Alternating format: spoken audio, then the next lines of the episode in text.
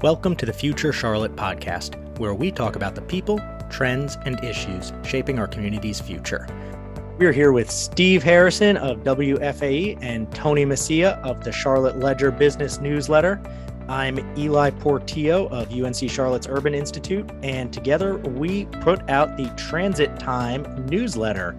Uh, we've been doing it for about a year now, so kind of wanted to look back reflect on that, and then uh, look ahead and see what some of the stories are we'll be thinking about in the year to come. So, Tony, it was your brainchild to start this whole thing. Why'd you want to start this newsletter and uh, have Steve and I taken it to that next level that you foresaw?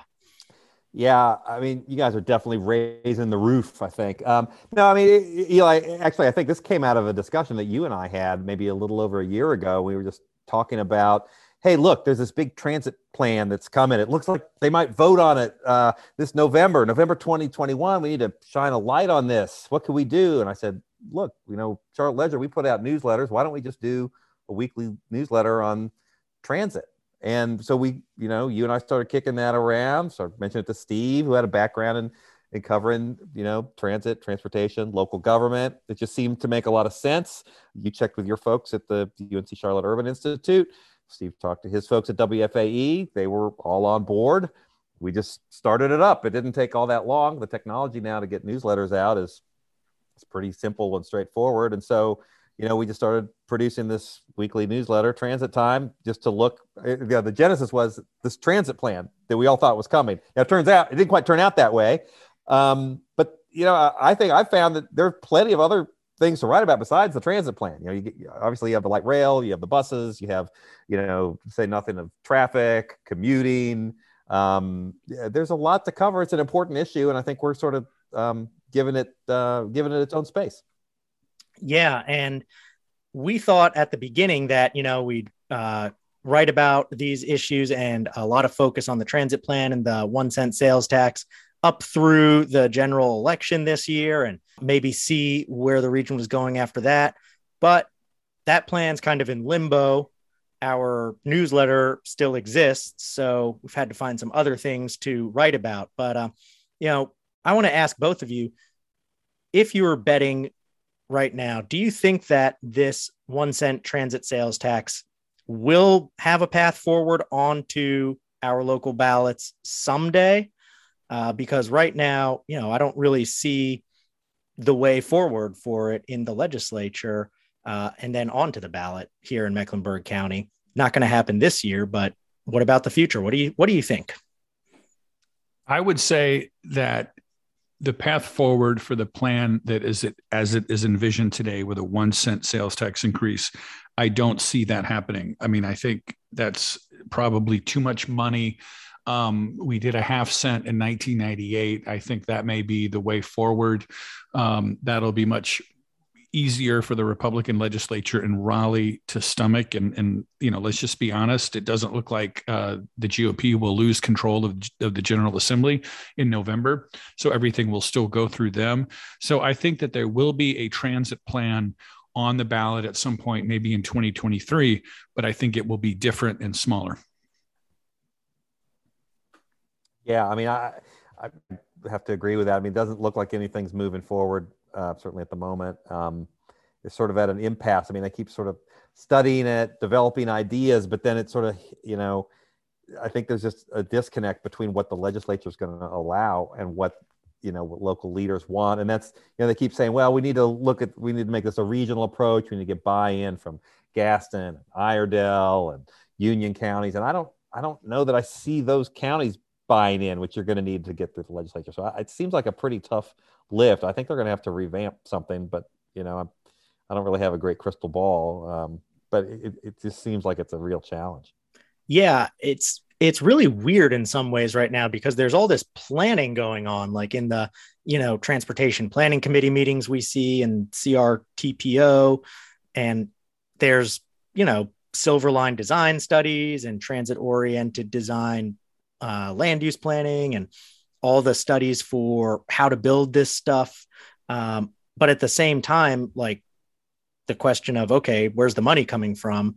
And are you going to get Gaston and Union counties on board to pay for part of this, I don't really see any movement going on with those. So, in some ways, we kind of have all this planning going on, but the most important plan for the money is where I see a real uh, disconnect right now. Yeah, I think we're we're at least a generation away from the neighboring counties voting to increase their own sales tax for transit. Um, you know, eventually, uh, the region will grow so large, and Cabarrus County will probably be the first of our neighbors to go Democratic. I think it will happen at some point. Um, you know, and until that happens, uh, no, I, I don't see, I don't see a county-wide sales tax in Gaston, Union, or Cabarrus. Uh, absolutely not. Can I ask you, Steve, how heavy of a lift do you think it is? I mean, we just got off this, um, primary election. It's always tempting to want to read tea leaves and what that means for the future. But I mean, if there were to be a vote uh, on a on a sales increase in the sales tax in Mecklenburg County for transit, would that uh, your thinking shifted on that at all, given the recent election results? Oh, in terms of like what the results would be? Yeah. Um, you know, it's hard to say because that's a really that's a really good question because it's so hard. It's it's so it's so kind of hypothetical, like we've just said. This doesn't seem to be something that's happening. It's hard to say what the opposition would be. Um, you know, Nashville went through this a couple of years ago. There was a lot of outside money that came in. The plan went down uh, by a, you know, lost heavily. Um, and so yeah, I think it's just hard to say. Uh, you know, I think if it was kind of a quiet election and it was on the ballot in Mecklenburg County, I think it would probably pass. But you know, the question is, what kind of opposition gets stirred up uh, leading up to this election? And um, yeah, so I, I, that's yeah, good question though. Yeah, I think it also will depend on you know how the plan is framed because there's been this pretty consistent message of like, don't expect it to eliminate traffic. We're not going to see traffic go away. Um, this is about development and equity and transportation options.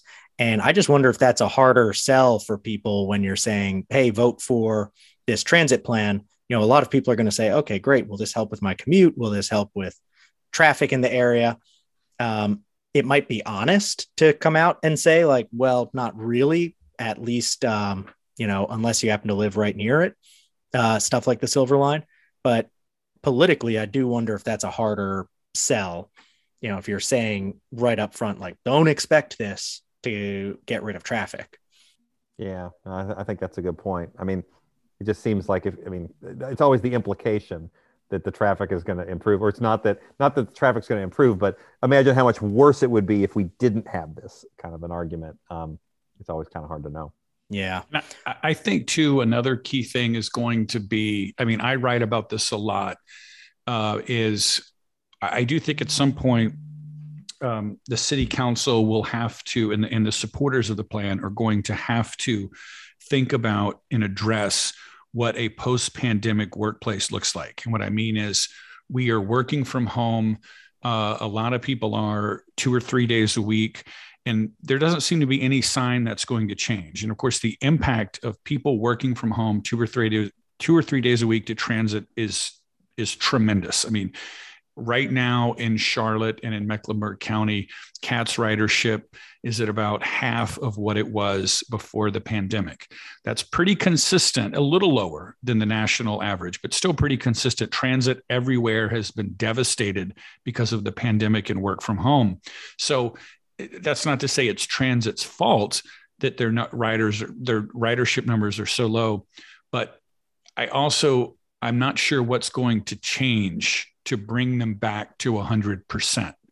And uh, I do think that the city and, and boosters of the plan are going to have to address this in a more detailed way because right now, really, the only statistic that the supporters of the plan say, the only numbers they bring out are 100 people are moving here every day. They have to have some way to get around. Uh, that, that's a good number. That's a lot of people. We're fast growing. But they have not addressed these other dramatic decreases in people actually riding the bus and the train. Yeah, I think that's a good point, especially since our current transit system is pretty uptown centric, and that's obviously an area where a lot of people, you know, the bank towers, uh, you know, can work from home. You know, one of the other arguments is always, well, you know, it's not just, you know, some people need this to get to work. Like if you're a nurse at uh, Atrium or Novant, you know, you don't have an option to work from home. If you're if you work in a retail store, you don't have that option. But you know, it's it's such a focus on, um, you know, everything runs through Uptown. You know, the bus system is sort of basically a hub and spoke system for the most part. I know you've written about that.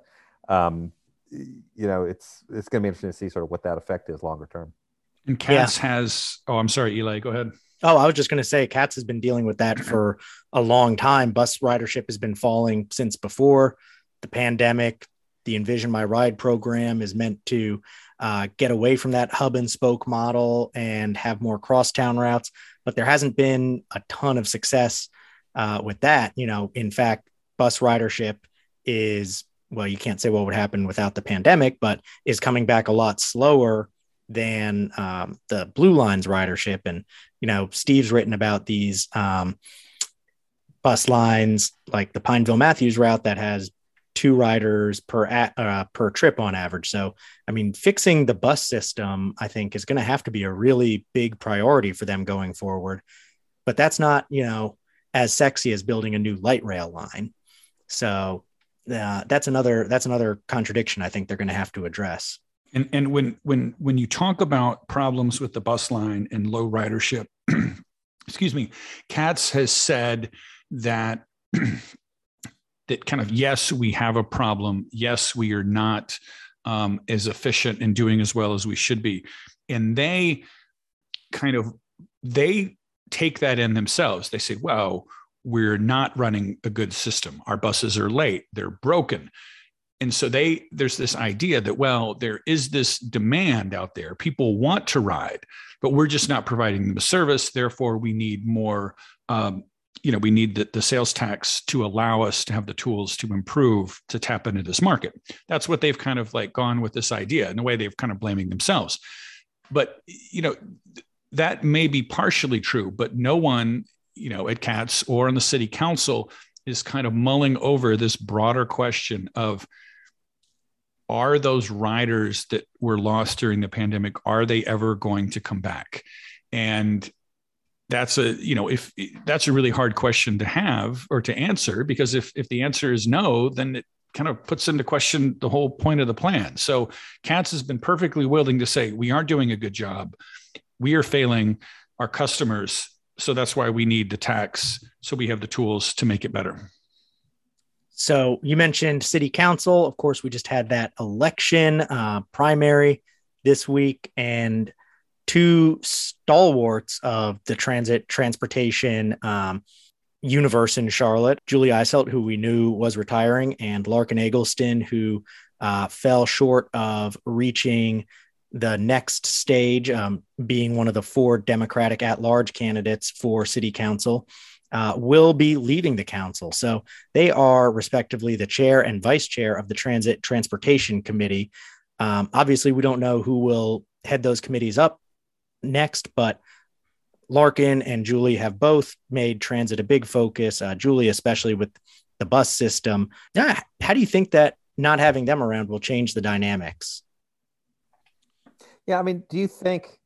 I'm just throw, throwing out the question. I mean, how much effect do they have? I mean, Julie Eiselt has been very outspoken about we need, you know, we need to change the bus system. We need to improve the bus system. Yet you don't necessarily see a lot of changes. So I just wonder how much of what City Council is advocating and saying, and how much. I guess it's a question of how much do do people in that position matter versus you know what is the direction of the that the entire council gives to cats what is cats doing what you know obviously a lot of it comes down to funding and um, according to cats and so yeah i mean that's obviously sort of the big big question but i don't know how much of these people how much of the folk how much do they matter?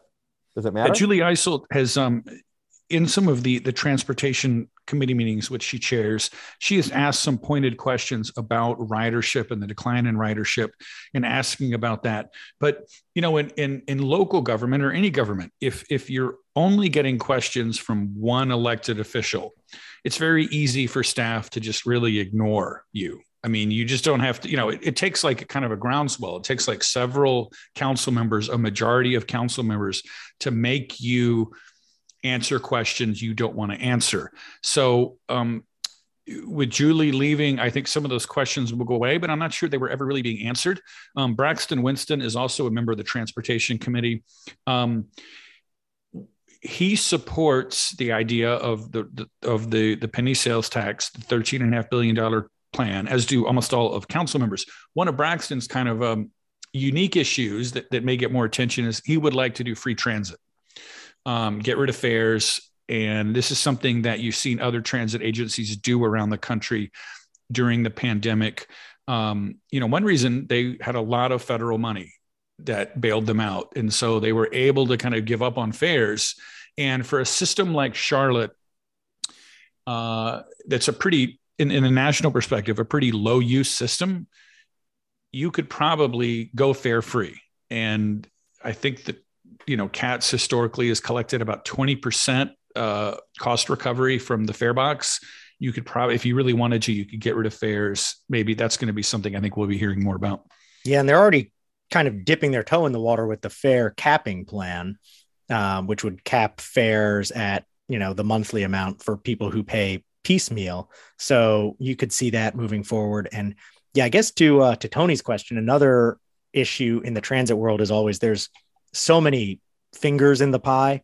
You know, there's people um, at CRTPO and the regional planning organizations and the state and federal, et cetera, et cetera, et cetera. So yeah, it's two city council members. Um, and in the the transit world, I mean, there's like this giant alphabet soup of agencies and people who get to weigh in on everything. So yeah. You know, and I want to say one other thing, Eli, during this this conversation we've had, I've made kind of some pointed comments about some of the problems with transit and low ridership.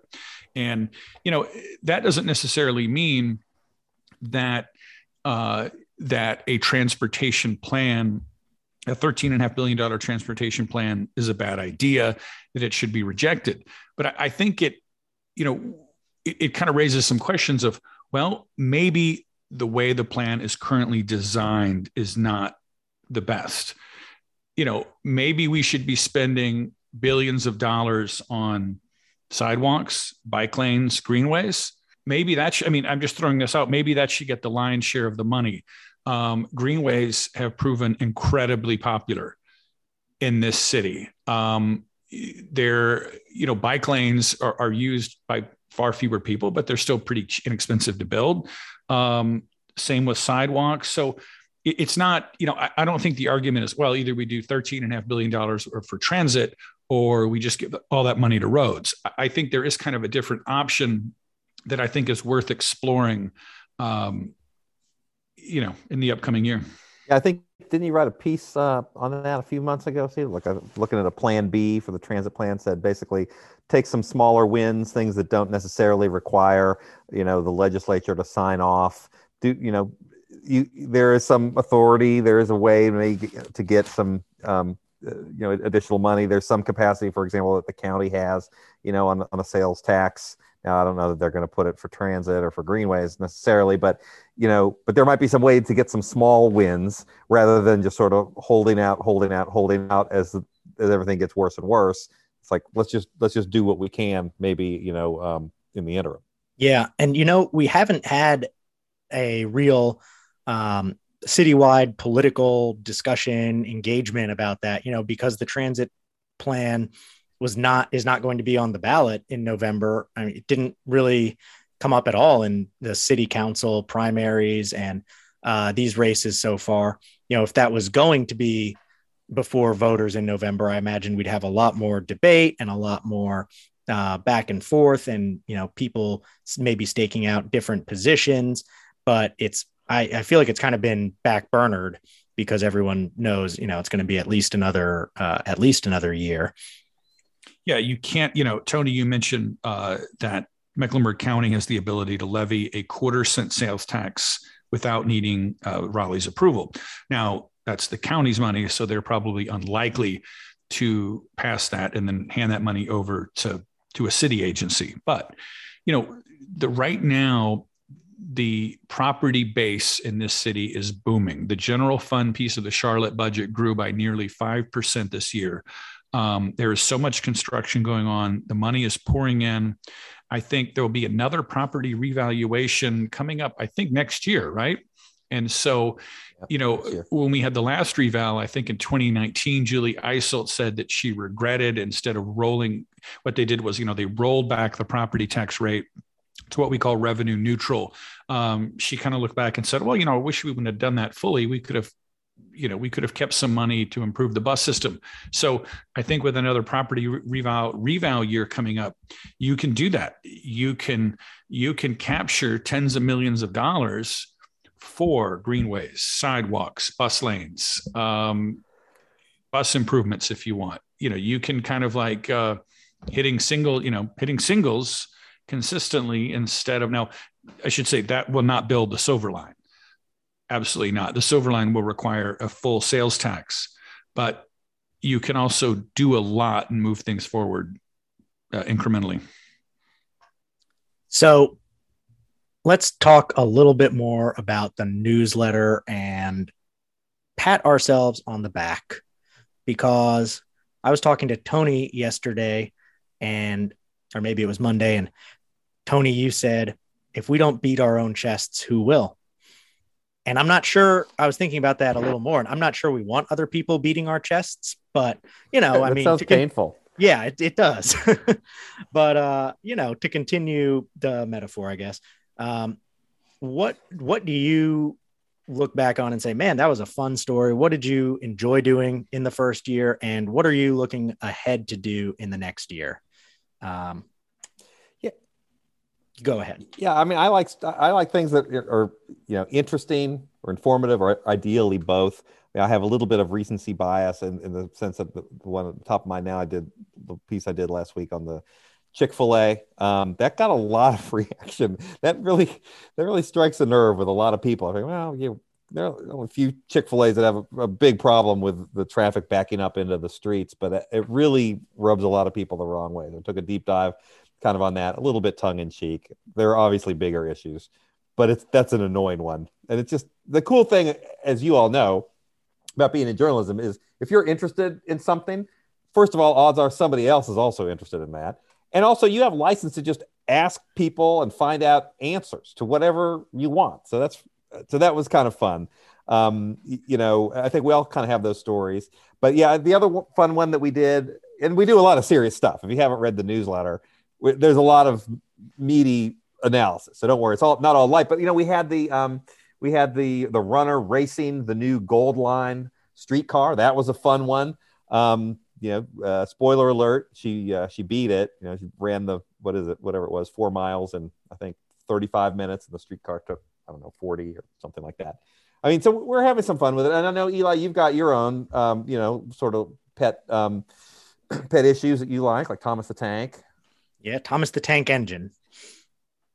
That was that was my favorite, and uh, you know I think we can learn a lot from that little blue guy on the island of Sodor and how Sir Topham Hatt runs his railway. That was a lot of fun, and I also um, I liked the uh, the stories we've done on the NCDOT's twelve billion dollar shortfall. A lot of people I think didn't realize that was that's coming down the pipe, and we're going to be dealing with the effects of that for a long time in terms of um, delayed, pared back, and reconfigured road projects uh, here in Charlotte and across the state. So um, that was, I think, a very good and informative piece. What about you, Steve? Well, one one thing I like about transit time is that uh, you know if you're opening the newsletter, there's kind of already an assumption that you're interested in transit and transportation. So it lets us go um, deeper than we might, or I might be able to in a regular story for WFAE. Um, a big thing I've always wanted to know is why the proposed Silver Line does not go directly to the airport terminal. Um, and you would hear a lot of different stories or reasons why they couldn't do it. And I, I've listened to this and I thought, you know, this doesn't really check out. So we did a story a year ago. We were really able to go really deep on these reasons. Um, why it can't get closer to the terminal. And a lot of the reasons that were put out there just didn't really make sense. Um, I think you could do it pretty easily. And you know what we we kind of like kept asking and asking and asking, and what it comes down to is that the airport just does not want the train on its property, and it's I don't think it's because they're worried about losing parking revenue. They are worried that when you bring a billion dollar train into a fast growing, ever changing airport, that they can't move it. And this airport, you know, is constantly expanding. They're building new terminals, runways, et cetera. And I think they just have this this fear that they're going to have this train in their way at some point in 10 or 20 years. And they do not want that at all. So, final question looking ahead, what are each of you going to be uh, interested in the most, looking forward, uh, trying to do with year two in um, in transit time? And I guess we should say right off the bat, of course, we'll be watching to see if the transit tax vote, our uh, original reason, actually actually happens.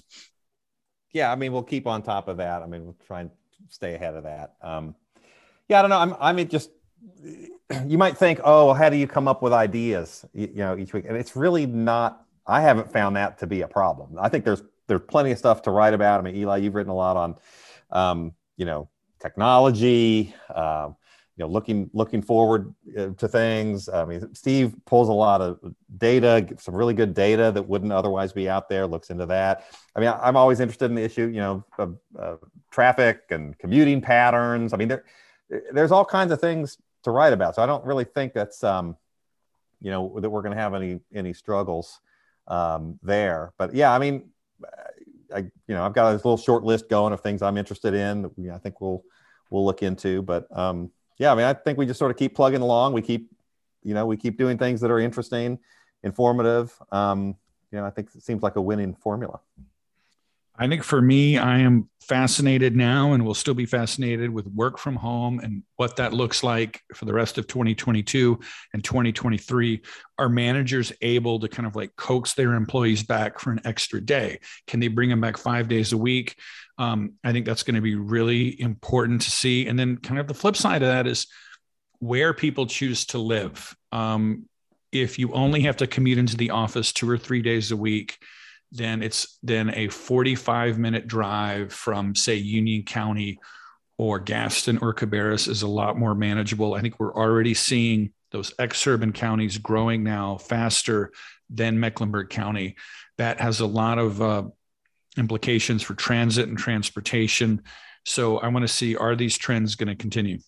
Yeah. And I mean, just anecdotally, I already know several people I can think of off the top of my head who have made decisions like that and moved either to you know much farther out places or uh, even other counties than they would have before precisely for that reason and i think for me you know my son as uh, we know has been very into thomas but now he's really into uh, paw patrol there's a lot of different mm. transportation mm. options in paw patrol there's you know flying hel there's dogs flying helicopters there's dogs driving boats there's dogs driving trucks so I'm going to be hmm. seeing what lessons we can maybe extract from Paw Patrol and uh, you know Adventure Bay and, and all those um, all those places. I'm not sure it has as much salience as Thomas the Tank Engine, but I'm still watching it and trying to figure it out. Always thinking, always thinking ahead. You know, that's smart. Yeah, always always looking for content. It's great. Well, I mean, I just want to say I, I appreciate that you all you know working on this and and investing time in it. I'm, I'm thankful to your organizations that you know we ha- we have a really good partnership with, and you know we if we put it out in the newsletter, you know that you all sometimes put it out at the on the Urban Institute page. WFAE runs it, and we just share it, and it's just kind of a nice. I just think it's a great home for um, for this topic. That otherwise it sort of would get maybe lost in the shuffle of a lot of other things, and this is just a dedicated place where we can have kind of smart, engaging uh, you know articles and conversations with readers and things like that. Yeah, and where where should people sign up if they haven't already? Well, you can get it from the, the Charlotte Ledger, um, you know, or we actually have. You might not even know this, Eli. We have our own URL, transittimeclt.com. Uh, or the charlotteledger.com. You can you can find it, or you can find, like I said, you can find most of the content on the Urban Institute site. You can also find it on WFAE. So uh, we're trying to get it out there in a lot of a lot of places. But if you want the newsletter, yeah. Um, yes, Charlotte got to plug that. Right. All right, Tony, Steve, thanks for taking the time, and uh, we'll talk soon. thanks. Thanks. Thanks for joining us on the Future Charlotte podcast, produced by me, Eli Portillo, at the UNC Charlotte Urban Institute. You can find us on Apple, Spotify, and Google Podcasts. If you like the show, please rate it, share it with your friends, and keep looking to the future, Charlotte.